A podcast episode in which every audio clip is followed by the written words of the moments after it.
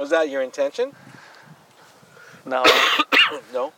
not no. But since you got that reaction, you just you played it up, right? I mean, Yeah. Well, because he always would be like, oh, you know, you got to stand out it's got to be memorable. I'm like, well, there you go, you know. You keep thinking about that picture. right? It'll haunt them. Sure, it would make for a, probably a terrible, like, front uh, cover of a Wimbledon magazine, which was, like, the assignment. But But you're, would it? But you're would it? always, Everybody would talk about Thinking that back magazine. to- If that was yeah. the front cover one year, and they had that, they'd all wouldn't they? Wouldn't they be talking about that? yeah. forever? And that's, I think, when we were talking about Instagram, Yeah. and the fact that there's so much content Right. all the time. Right. Like, how do you even stand out on Instagram? Like, I can scroll through my feed, and if you're lucky, like, I give your post a second of an attention, I might scroll past it. Yep. And there was this one post where Instagram failed, and it didn't load the picture. It was all white. Oh, I remember this. And I scrolled past it, and I'm like, wait, what was that? And I scrolled back and looked at It it, got your attention. and that was that's what got my attention. And that's the like the same thing. Like nothing was like produced. You're like, what is this? Nothing. Yeah. Which I don't think it was a white image. It was just Instagram. It was a Just- glitch. It glitched, yeah. And it didn't load the picture, but it also didn't show the, the round arrow to load it or whatever. It was just white space. And that's what got my attention. I remember that. God, I forgot all about that conversation. So it's like not doing anything got somebody, or well, they did something, but because of that glitch, it was basically like not doing anything. Right. That's what gave them attention. They probably got a huge spike in viewership on that one. Well, I don't know if it glitched on everybody's phone, Oh, there you go.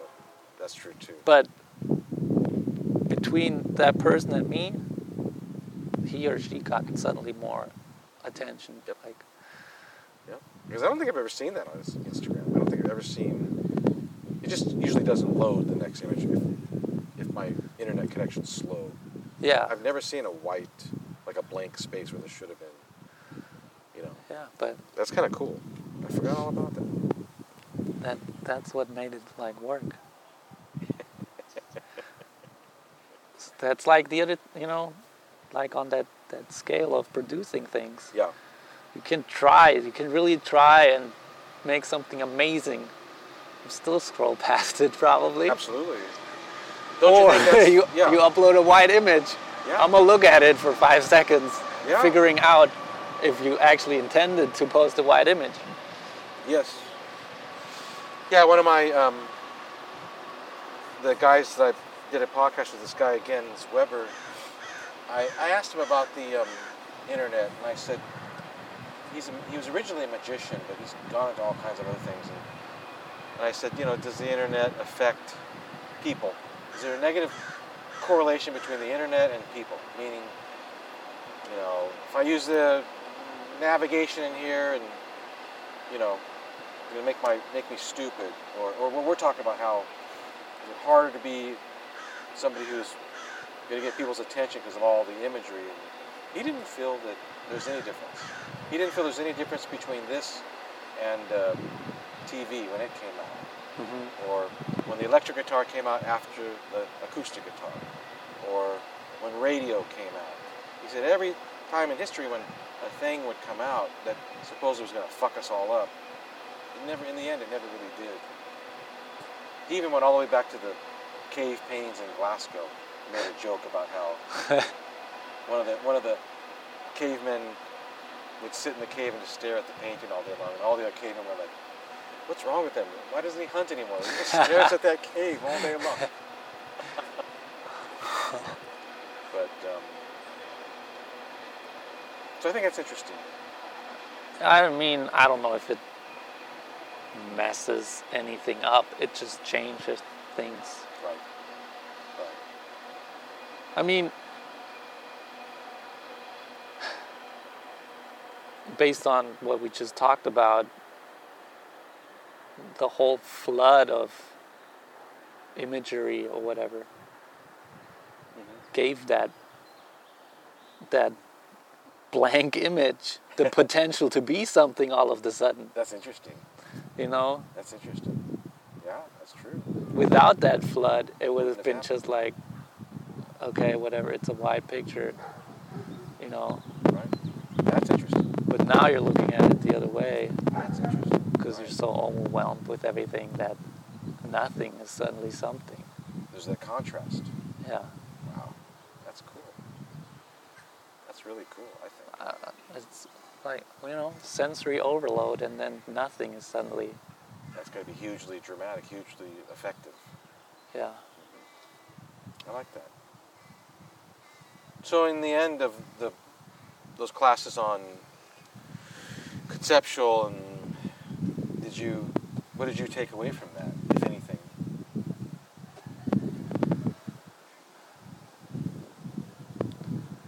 um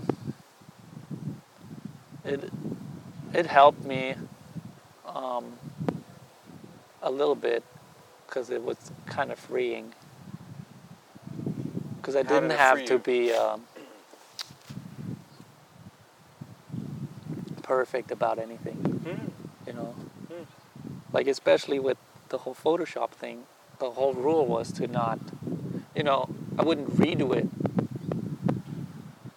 It's like that's what it gave me what do you want me to do Mhm. you know which is why i was trying to get more into the whole uh, like polaroid got one of the big Fuji film ones Ooh, yeah.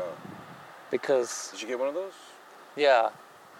Uh, I should shoot more with it because the whole idea was that I'm trying to be make something like perfect Yeah. and then like perfected more in Photoshop and then I finally show it and then you have people like Cliff and it's still not right and then you perfect it more Okay. and the whole Polaroid thing was like I have no control Yes. I can't do anything to the exposure. Yeah. I can't do any post processing. I can't control the printing, nothing. Like composition, press a button, hope for the best. Right. Done. And then it goes up on my wall.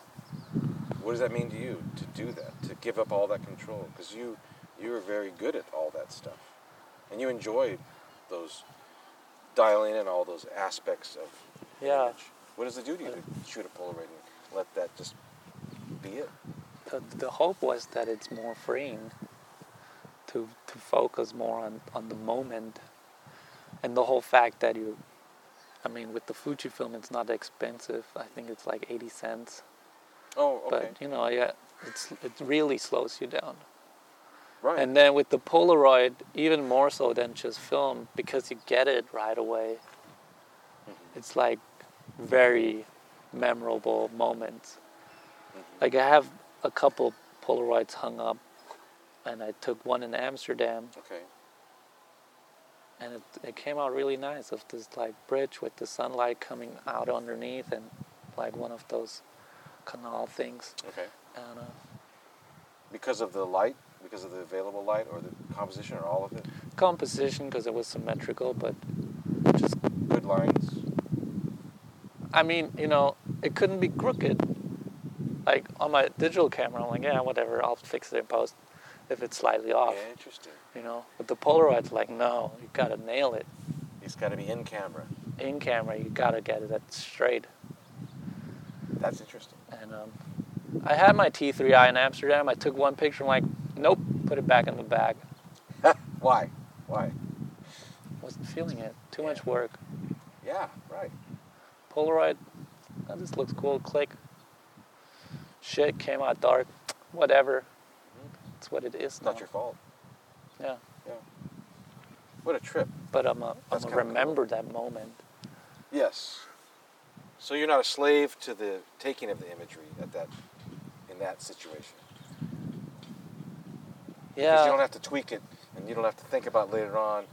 "Oh, I'll fix that in post. Or, Yeah, I mean, you know, it was vacation time. I didn't want to be like, oh, if I take this picture, I'm gonna have to import it in Lightroom again, and then do this to it and this.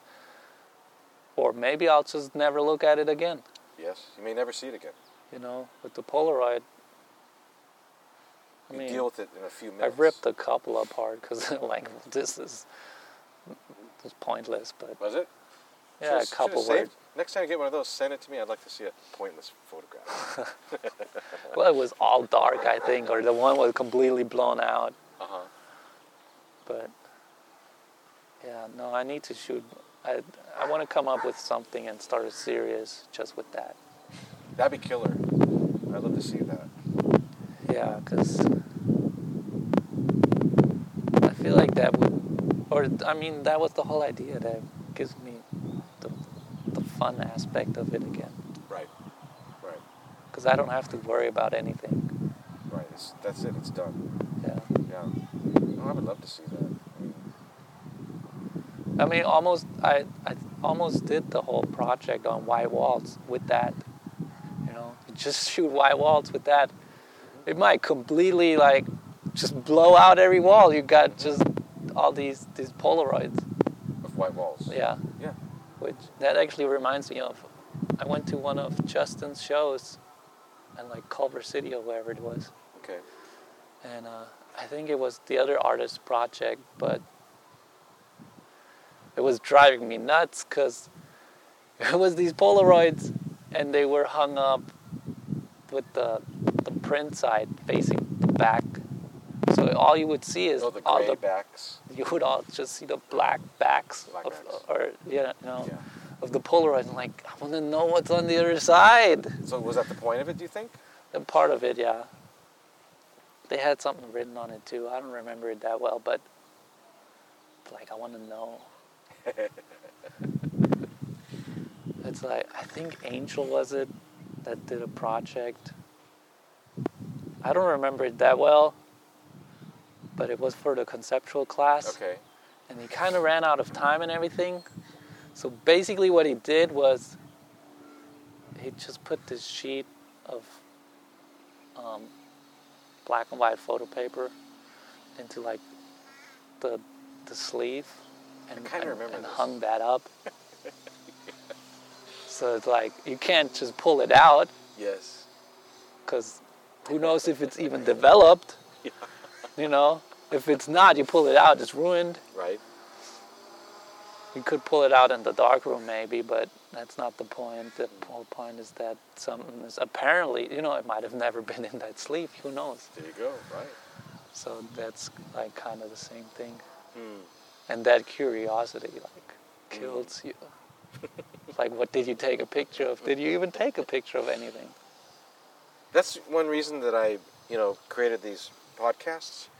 Uh, I, I have a background in audio, and um, as a matter of fact, some people that I've done this with, they were they showed up very beautiful, and I said, no, there's no video.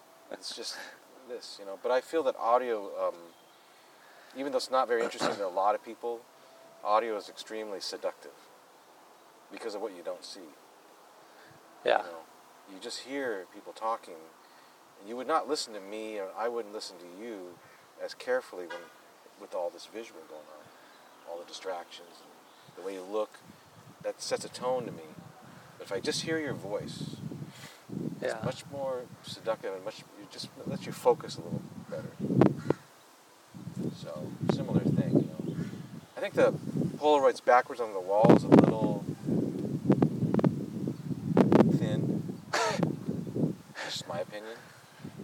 But um, I was gonna use another word, but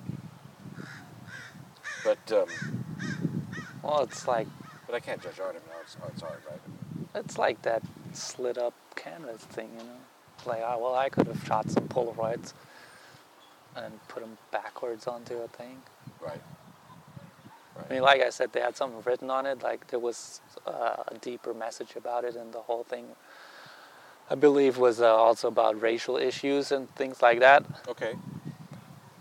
But if you just take the whole aspect of around Polaroids, Right. Now that, that's an interesting thing that I would like to get your opinion on. Like I, I feel like, and I've been told. I think I talked to David about this a little bit. If I go to a thing and I see art, I went to this thing recently. It was like the Adidas Uh, something beyond the streets or something like that. So they had all these graffiti artists at this place in the art district. They man, this installation was humongous, dude. It was like rooms upon rooms. It looked like I was at the fucking Museum of Natural History or something. Gigantic. Then outside they replicated Venice skate park from like I think the 70s or something like that. Uh-huh. Or not skate park, the plaza at Venice. So so but but, but I'm, I'm going off on a tangent, but but I feel like um, when you have to when I have to read that little placard or if somebody has to explain to me this is about racism, they failed as an artist. You know, like, why can't I read it? I'm a human being. is that just a bunch of bougie people just trying to bullshit you that they didn't communicate good enough? And you're just stupid because you don't get it, so you obviously this is about racism. You just don't understand what I was going for when I created this. Yeah, because you didn't do a good job. Or am I wrong about that? What do you think about that? Um, well, sometimes like it's just the way they saw it. You know, to them it might be so simple. Like I, I sometimes I feel like sometimes I make jokes that you have to think about. For some people, have to think about it, and you have to think like kind of. I don't know if that expression exists in English, but in German you would say you have to think about like around the corner. Okay, You know, okay, like it's not straightforward. okay. Right. Like sometimes I feel like that almost gets me in, in trouble, or people look at me weird because Why? well, because it's so sarcastic or whatever, and they don't get that, That's one of the things I love and about you. they think I don't know. They probably You're not think I'm- behaving today, are you? Because you know you're sarcastic? Because you don't have to behave. I just want you to know that. I want you to Uh, regret this interview. I don't want you to be happy, John Rey. I want you to regret what you said. Uh. I'm just joking. But what if I sell a three million dollar photograph and then they find this podcast? and- You'll find some way to spin that. You're like, I was just fucking with Ken Hada. I didn't. I didn't mean that. yeah. Do you but think you have to explain it? You have to think of art's art. Does- Does art have to be explained? No, but sometimes I, I see things. I'm like, oh, this could mean this, but other people they would never get it until I explain it. What I just, what does that mean? what I just saw. Well, that's just your way of. Didn't the art fail in that situation? Shouldn't if I hand you a hamburger and you eat it and you're like, that's good, that hamburger succeeded, right? Yeah, But if I hand you a hamburger and you and you eat it and you're like, uh, that's what is that? You know, that's a hamburger. That's you know, it's it's ground beef and, and, you know we eat a lot of them here in America. And I'm explaining this thing. Well, the hamburger failed, didn't it?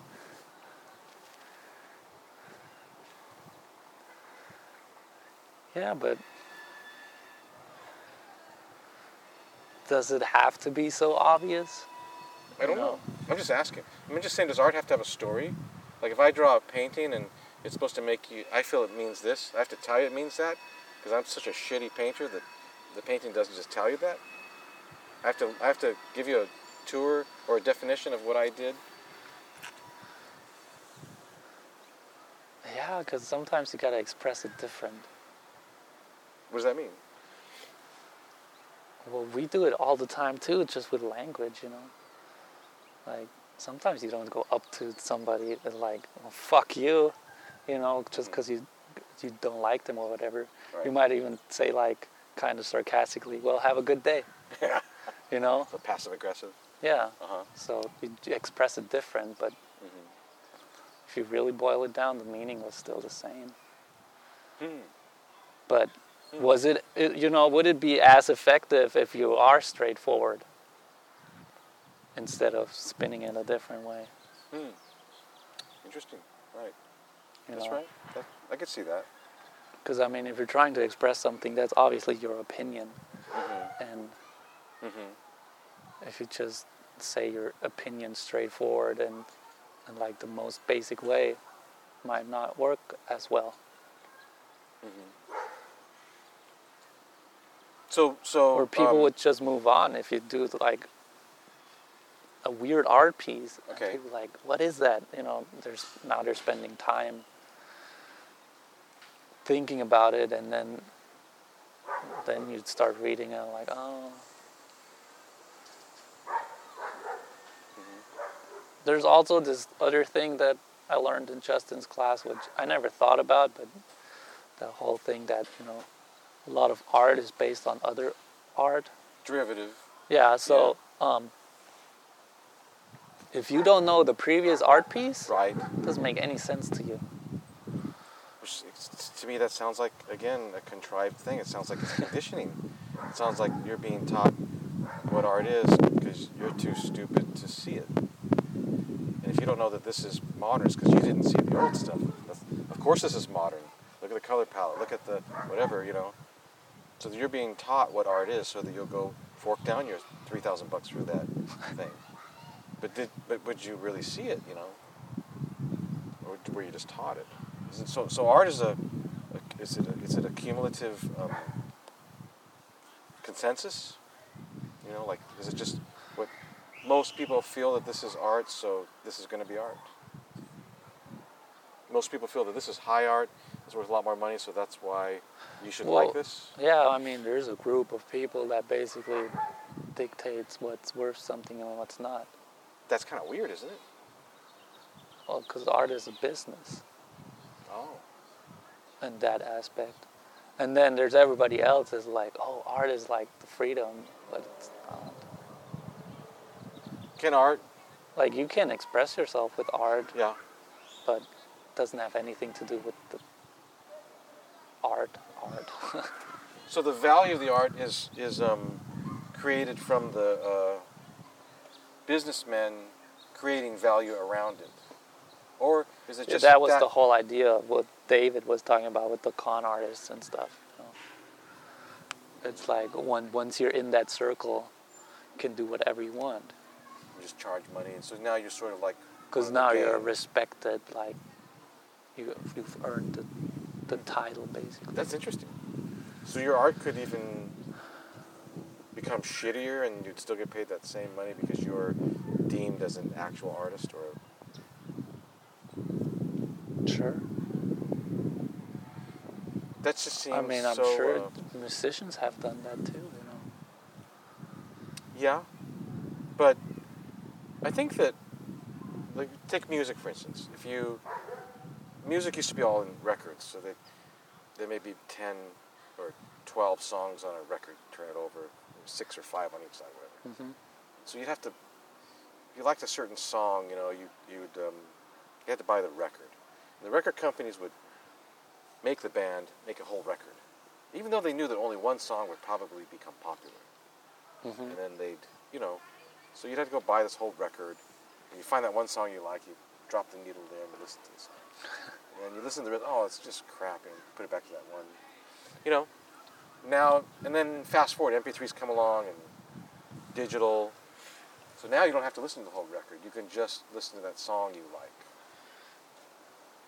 So you know, all that other filler, they call it filler hmm you know, that these people selling art, which was in the form of auditory art, songs. It doesn't work anymore. No. Even though experts told them that that's art. The art that existed, that, that survived, was stuff that people still like. Whether it was complicated or simple, stupid. Um, but for some reason, it resonated with people. So what, what, what, I wonder what would happen in the fine art world. And I don't know anything about fine art. But I Yeah, but you know, music like that, yeah. It's a consumer product. Okay. Is fine art a consumer product? Well, if you're purchasing some picture for three thousand or three million dollars, I mean, you you are a consumer. You're purchasing a product. They're giving you an object. Yeah, but that's a, a lot smaller customer base than somebody's record. But it's still a consumer transaction. You're right. It's a smaller customer base, but it's still. Some people drive a Lexus. There's probably less people that can afford a Lexus than could afford, you know, like a Toyota. Does that mean that the Lexus is a different level of vehicle?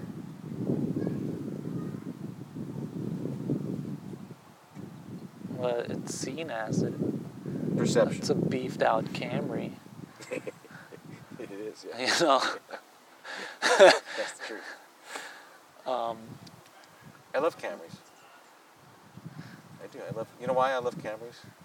Because they're not trying to be anything other than what they are. It's, well, the new ones look pretty slick and sporty. Yeah, I like them. these things last forever, and I, I, I like them just because they're simple. Like, I'm not a car guy, so Yeah. for me, I don't care about all that shit, you know. And so, uh, yeah, I rented a Camry once when I was in Colorado. I have like a little Honda Fit, you know, hmm but I'd totally would buy a Camry. And all my friends would just tease me. I don't care. but um, I think it's. I just think it's interesting that whole. And my friend Michael Weber, who I respect, you know, immensely. He says it's, that's the stupidest question I could ask anybody. Is this art? Is that art? It's this boring, boring question. but I do want to. I do like to talk to you about it because I respect you, you know, and so it's interesting to hear your perceptions on that. Well, I don't think about it too much because I don't have any influence on it. Mm-hmm. Or I don't. I don't know what. You know. You know, I asked you this question before. This could be our last question. Um, but like, uh, and I asked you this in the lab one time.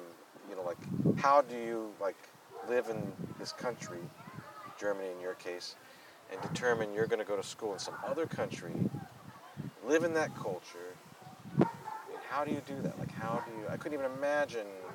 Even though I'm Japanese, I could never fucking go to Japan and take some curriculum in Japan and then work in Japan. I would just not want to do that. I I don't know. At home in Germany, everybody started doing the same thing. They're all like, "Ah, I want to be an engineer." They're looking for engineers right now.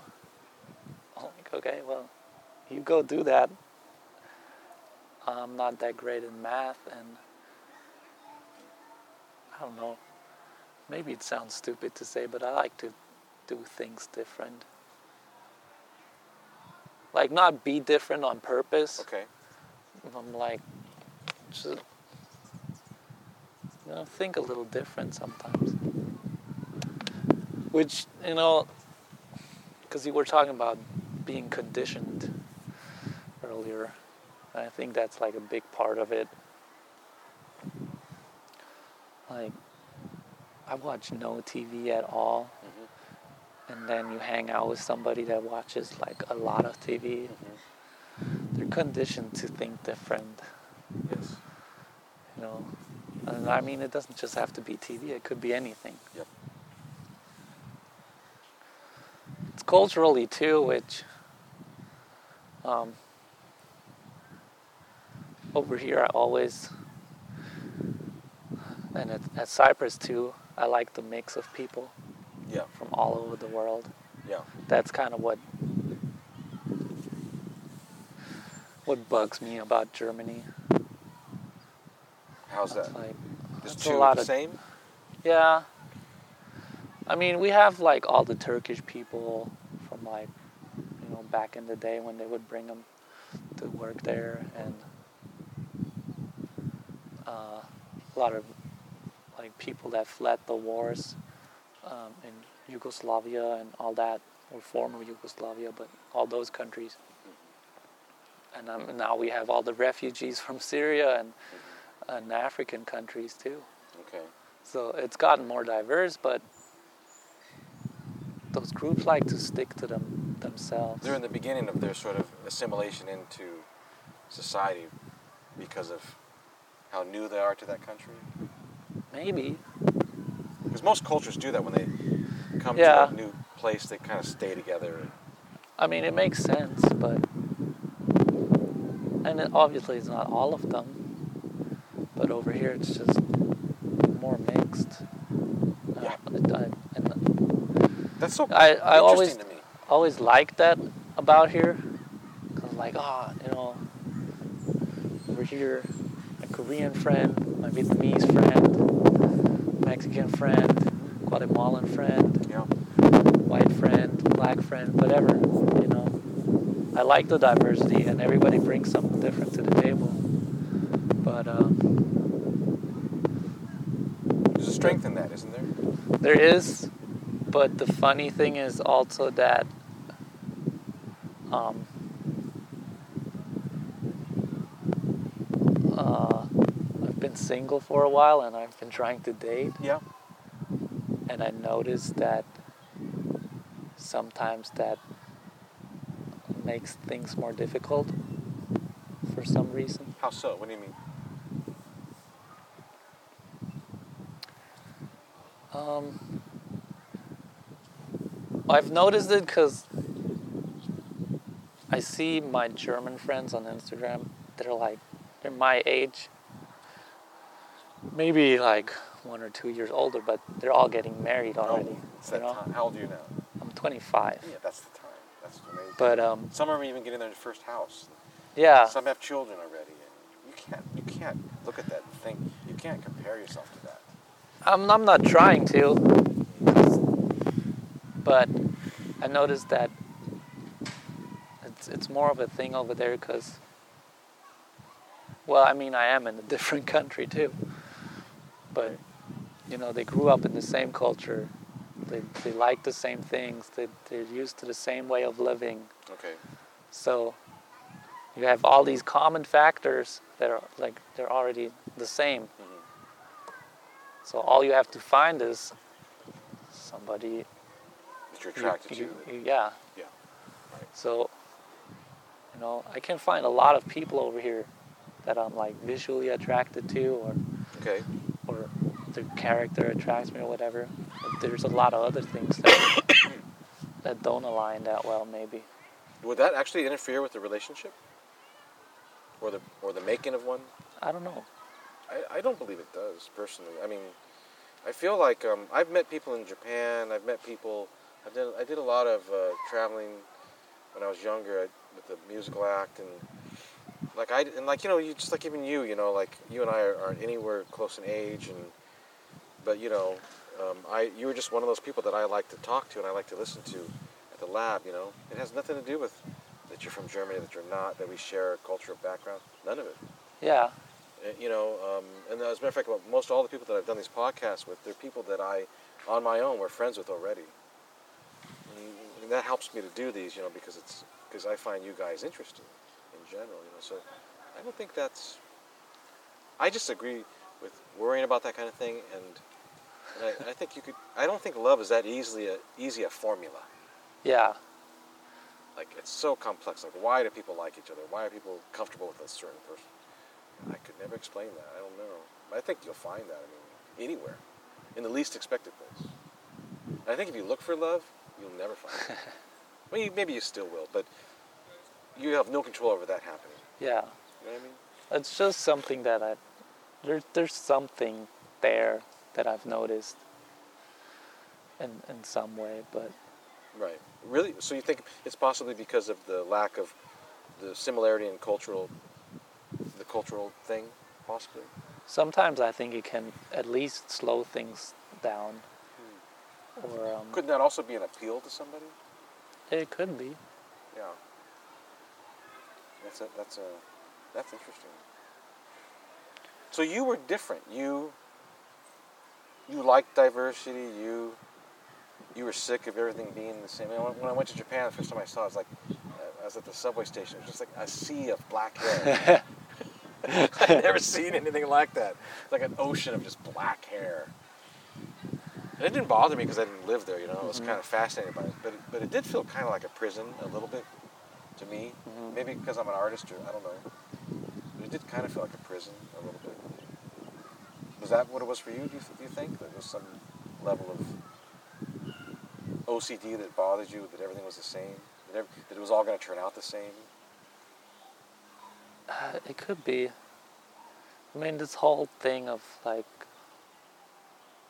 it feels so pre-programmed. Like, oh, that's how you live your life. You know, you can go to university for free over there. Yep. And, uh,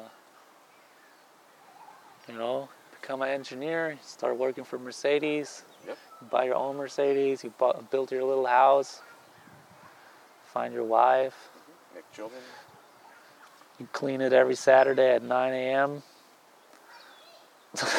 with your Q-tips and your uh, yeah, spray bottles. wouldn't be bad. I don't know. It wouldn't be bad either, but Uh, just seeing something different, being in a different environment. I mean, I noticed that too, which maybe it's even a bad thing that I'm going back to Cyprus. why? Um, I'm the most productive when I'm uncomfortable. Sure, I agree with that. And I know I'm way too comfortable right now with everything in life. Okay. And that's why I'm not going anywhere. Absolutely. I agree. I'm the same way. And um, yeah, I mean, we'll see how Cyprus goes. I agree. I, I probably How do you think Cyprus is going to factor into that comfort thing? Why would it Uh, be? because I know negative? it so well. Ah, but you're in a different for- curriculum. Yeah. Go take color theory. I was like a fucking fish out of water, dude. I was like just so fucking deficit of what they do and what they, and they all kind of know it, and they kind of look at me like you, you're one of those guys that pushes the button. You, know? you don't, you, you're not an artist. And, and, and, you know, it was tough. It was tough all the way through. It was tough Mhm. all the way through. But I did get something out of it. You know, Yeah. and, uh, and it was uncomfortable the whole time. And I was used to being in some photo class, and because for me that was uncomfortable the first time too, because you guys are so good, and uh, even though I worked some uh, somewhat in that field for a while, I never had taken a lot of classes in it. Do what you guys do was actually difficult for me in the beginning. This art class is sort of the same thing over again. So maybe business will be, you know, uncomfortable. Maybe. Because it sounds like they're closer to the people that you ran from from Germany, you know? They're business people. They all have this agenda and they're thinking just about numbers and organization and their plan and da da da da. Maybe that'll bother you enough to motivate you. Maybe. Hopefully. You know, if it doesn't, just change the plan. yeah. Just a semester out of your life, you know? Well, kind of have to go to school to stay here. So Right. that's like the thing. And so, Sometimes I wonder if I should just move back. yeah, I was going to ask about this. What is it? What, what makes you think about, what, what keeps you here? It's still the diversity. I mean, with everything, it's just uh, the diversity is really You, that. that appeals to you. Yeah, and I mean, I don't know what it is about being here, but I've always told people, you know, sometimes you can cross a street here, like a simple street, and suddenly everything is different. Mm. The Wow. people are different, they act different, you know, Wow, it's the houses suddenly look different, you're right. and um, yeah, That's very and cool. I mean,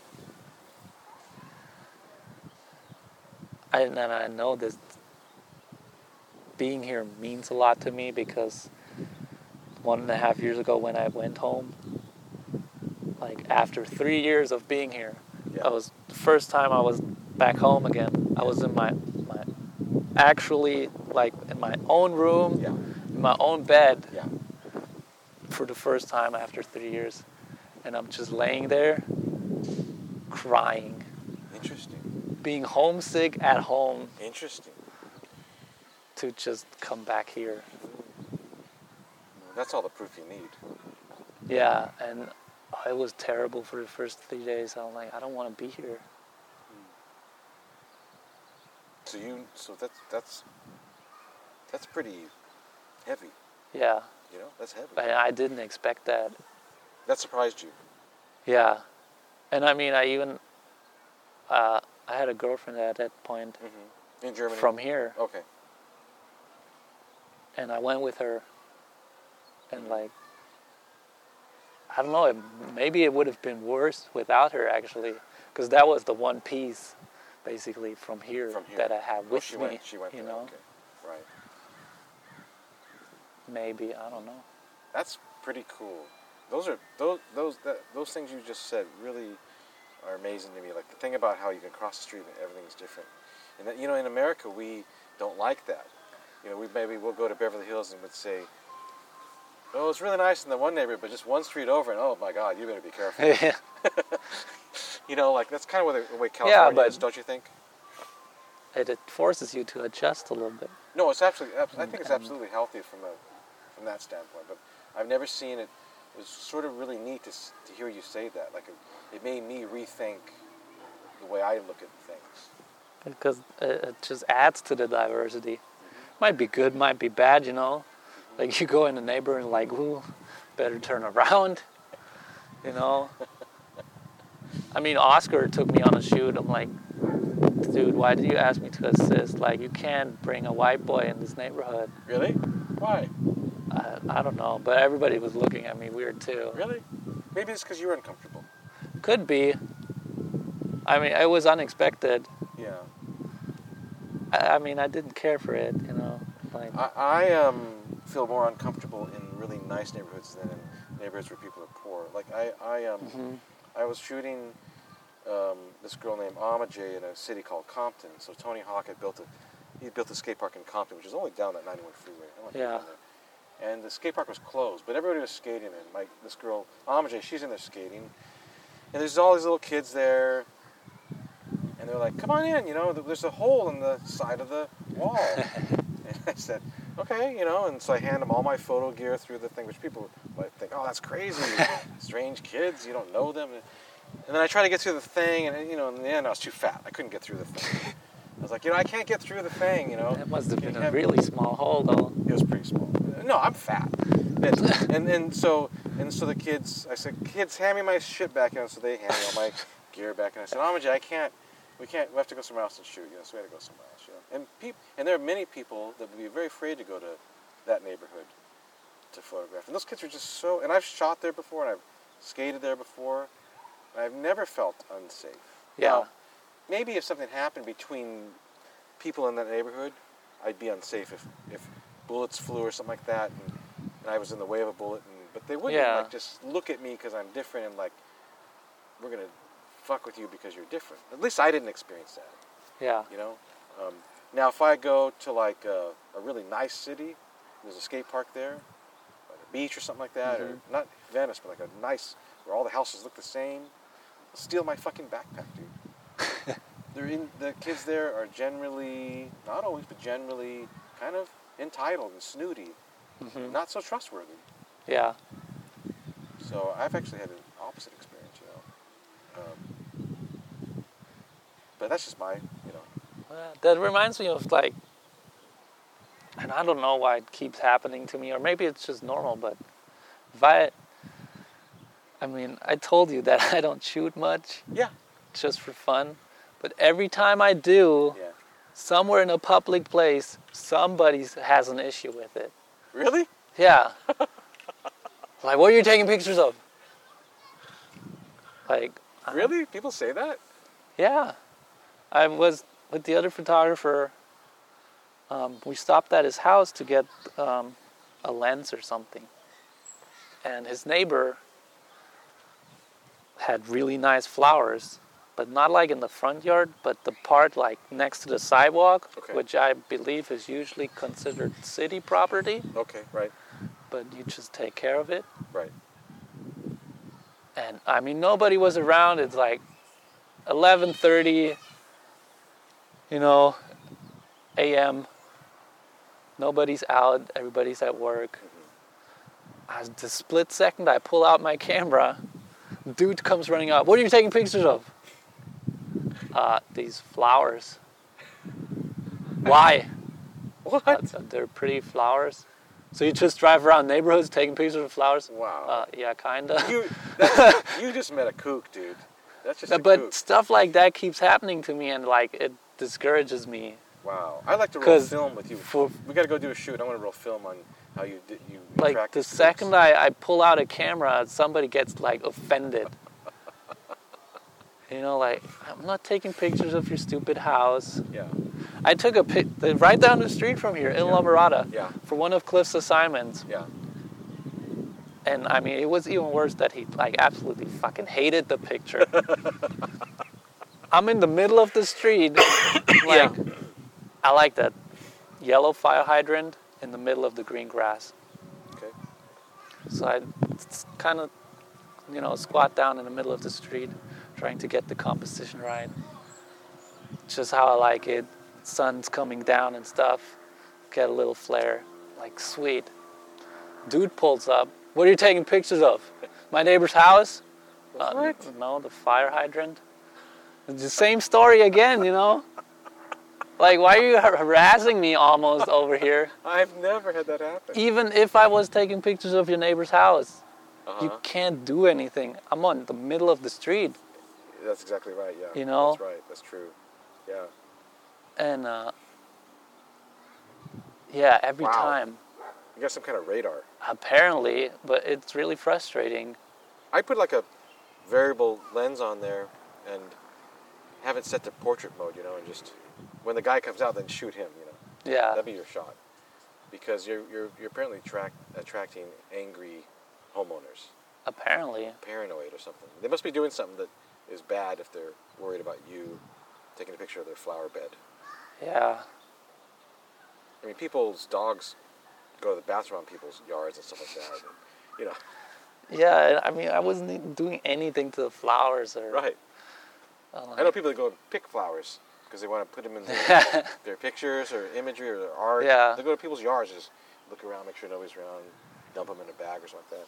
You're just like sh- shooting photographs. Yeah. Like, what's wrong with taking pictures of flowers? You know, I keep questioning it too. But like, the, oh, you just drive around taking pictures of flowers. Like, yeah, dude. That's you what know? I do. That's what I do. That's weird. I never It's heard like- that. Ah, it's frustrating. I Never had that happen. And I've done street photography, you know. But yeah, every couple of months I pull a camera out and boom, there's somebody having a problem with it.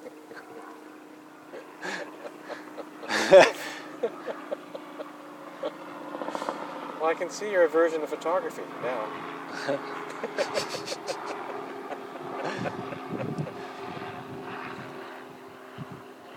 So you're done with Cypress College because you, you graduated, and you got your thing. Didn't you graduate at the same time as Rosa and yeah, Oscar, maybe? Oscar and Alicia. Okay, yeah. Yeah, we all got photo degrees. Do you do anything else, you know, for photos, education, meaning YouTube videos or clinics or No, nothing. I mean, the most I learned is probably from the other photographer at work. Mm. Just the way he goes about things. Because he's, you know, he never went to school. He never had a teacher like Cliff that's like, oh, you could do this better and this better and Yeah. this better and this better and, Yeah. you know, the shadow right here. And you could have fixed that in Photoshop. Yeah. He just is like, I like that. I'm gonna shoot it, and if when I look at it, I'm like, ah, this could have been done that, that, that, and then our supervisor looks at it and is like, yeah, good. Boom, goes on Instagram, done. So he has a vision. You like the fact that he has a vision and then he just gets it. He just does it. Because to me, that's what stops me. I see something like, ah, this is not right. This is not And that's why the Polaroid. Yeah, and then I don't even shoot it. You know, he doesn't care. He just shoots. That's So where I need to get back to, not worrying about it. Just Right. shoot it. That's interesting. Have you ever read the book um, Zen and the Inner Game of Tennis? No. Sounds interesting. My in, my old drum mentor, a man named Roy Burns. He just, I just I just attended his funeral maybe a week ago. He was a, a wonderful drum hero and celebrity and all that. Um, he, my first drum lesson with him, I took a music store and I took for a while and and then somehow I don't think I think the music store might have closed or whatever, but he kind of lived near me, so he said, you know, I'll give you lessons at your house. And I was like, wow, Roy Burns is gonna come to my house. And so he came to my house and went, he looked at my bedroom and it was just a fucking mess, you know. And he said, um, he goes, okay, so um, clean your room. That'll be fifty dollars. I was just, and fifty dollars, you know. I'll see you next week. I clean my room, you know. But anyways, um, um, amongst all these books on drumming technique and etc., um, he told me to read this book called, you know, Zen and the Inner Game of Tennis. hmm And they talk about an interesting thing that kind of parallels what you're talking about, which is that, and I'm paraphrasing, but there's some thing about a guy who's a tennis instructor and he teaches people how to play tennis. He tells them all this shit about you do this and that, and you put your hand, put the thumb there, and all the, you know, and then it takes them forever to learn how to play tennis, which is fine because he makes a ton of money, you know, Yeah. because it's you know, it takes a long time to teach people in that way. So descriptive, so descriptive. hmm And then he, he, he, just for one a reason, he thinks, I'm going to just try a different approach this time because it takes so long. So the new guy comes up and he just tells the guy, you know, watch me do this uh, forehand. Mhm. I don't know tennis. And so he, he makes a stroke and he hits the ball, and the guy watches him. And he goes, now just, you know, whatever I do, just try to do the same thing. Uh-huh. And the guy says, okay, I see what you did. You kind of moved your feet. Okay, I'll try that. And so then the guy, who's never played tennis in his life, makes this stroke. And the tennis instructor's like, wow, that's pretty good. You know, like, he goes, but next time, move your feet. Uh-huh. And the guy goes, oh, that's right. I forgot to move my feet. And so, you know, the, the lesson in that book is that we get in our own way. Our thoughts get in our own way. Yeah. And in that situation, the only part that that guy fucked up on was the part that he spoke of. Oh, I got to move my feet, and then I do this thing. Yeah. And so by making it a thing, by saying it, by thinking it, that's the part he omitted. And everything else was pretty good. It wasn't like he was an expert. Yeah. But this tennis instructor learned that in his situation that people could learn much faster number one visually hmm as opposed to reading it or hearing it spoken to them, even if it's their own words. Um, and that if you can get to a place in when you're playing tennis where it's thoughtless, that's when you're really playing good tennis. Yeah. So maybe that's something like with you, you know, like maybe that's the goal, you know, or something to experiment with, you know, taking the thought out of photography. The Polaroid is certainly that, Yeah. Just not overthinking things anymore. or at all. Yeah. because that's where you really get into trouble. Not you, but anybody is when, as soon as you think a thing, this goes against the whole percep, the whole fine art dealy. You know, you're polluting that thing. I feel. Yeah. Um, it's like that, you know, that saying, oh, it can't be done until somebody came and didn't know that and it just did it. Yeah.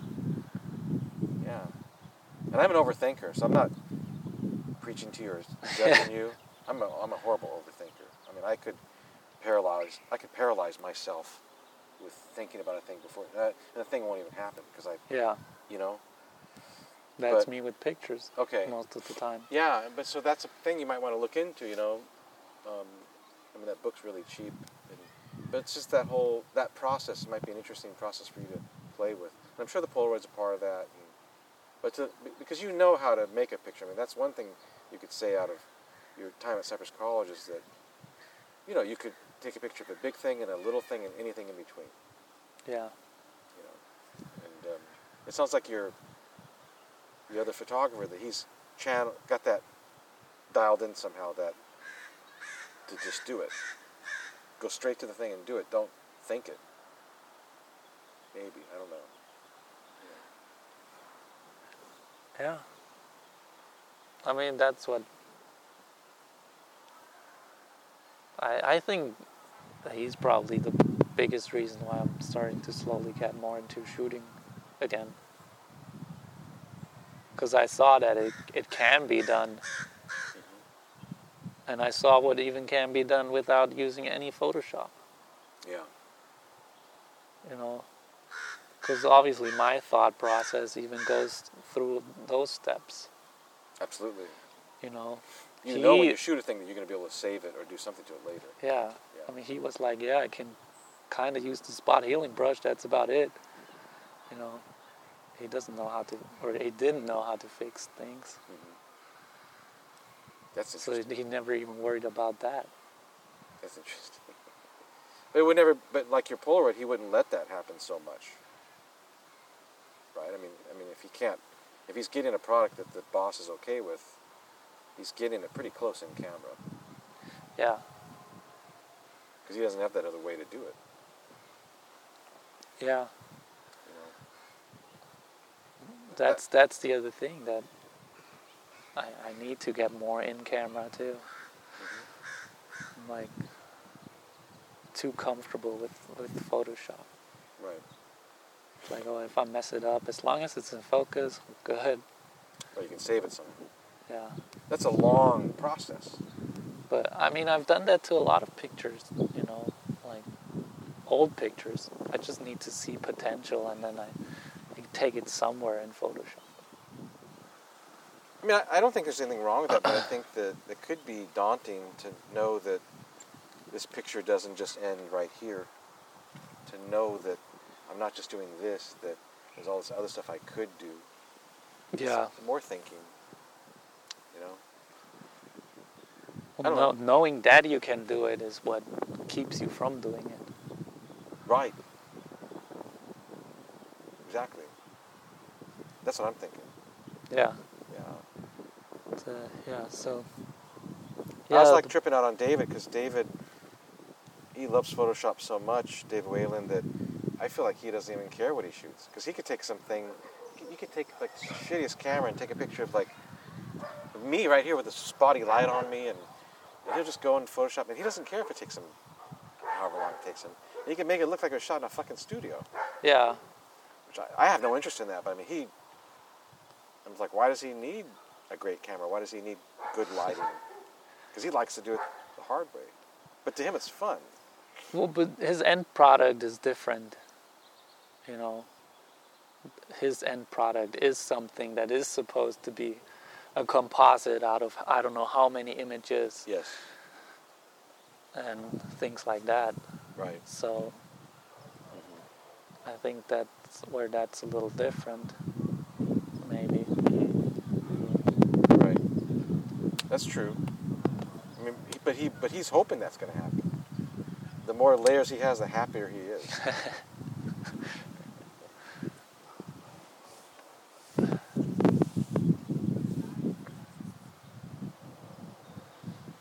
well, I think um, I think this was great. I mean, thanks for um, for talking. You know, I I um, I feel like um, there's a lot more in there. Probably. I feel like there's a lot more. Some someday we'll have to do a part two, but I feel like, uh, and I'm really glad to do this because, you know, at the photo lab, there's not always a lot of time to chat because you might have to go somewhere. Well, that's probably also the reason why it's like going down right now. No more open lab. You don't have the interaction between one-on-one students and advanced students anymore. Yep. Nothing like that. Um, that's what I always liked. You know, Yeah.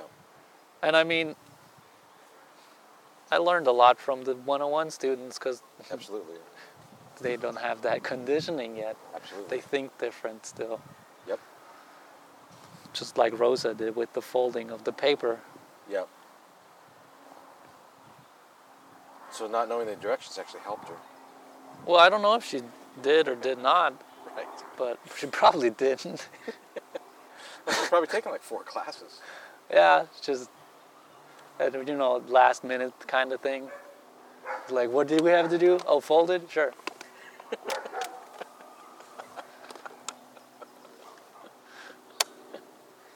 Well, I'm glad. Um, anyways, I'm glad that, that, you know to do this, and, and you know we'll have to get together again sometime and and, and have another chat because I feel like I feel like John. I feel like John Rey's brain is a just an immense amount of density there.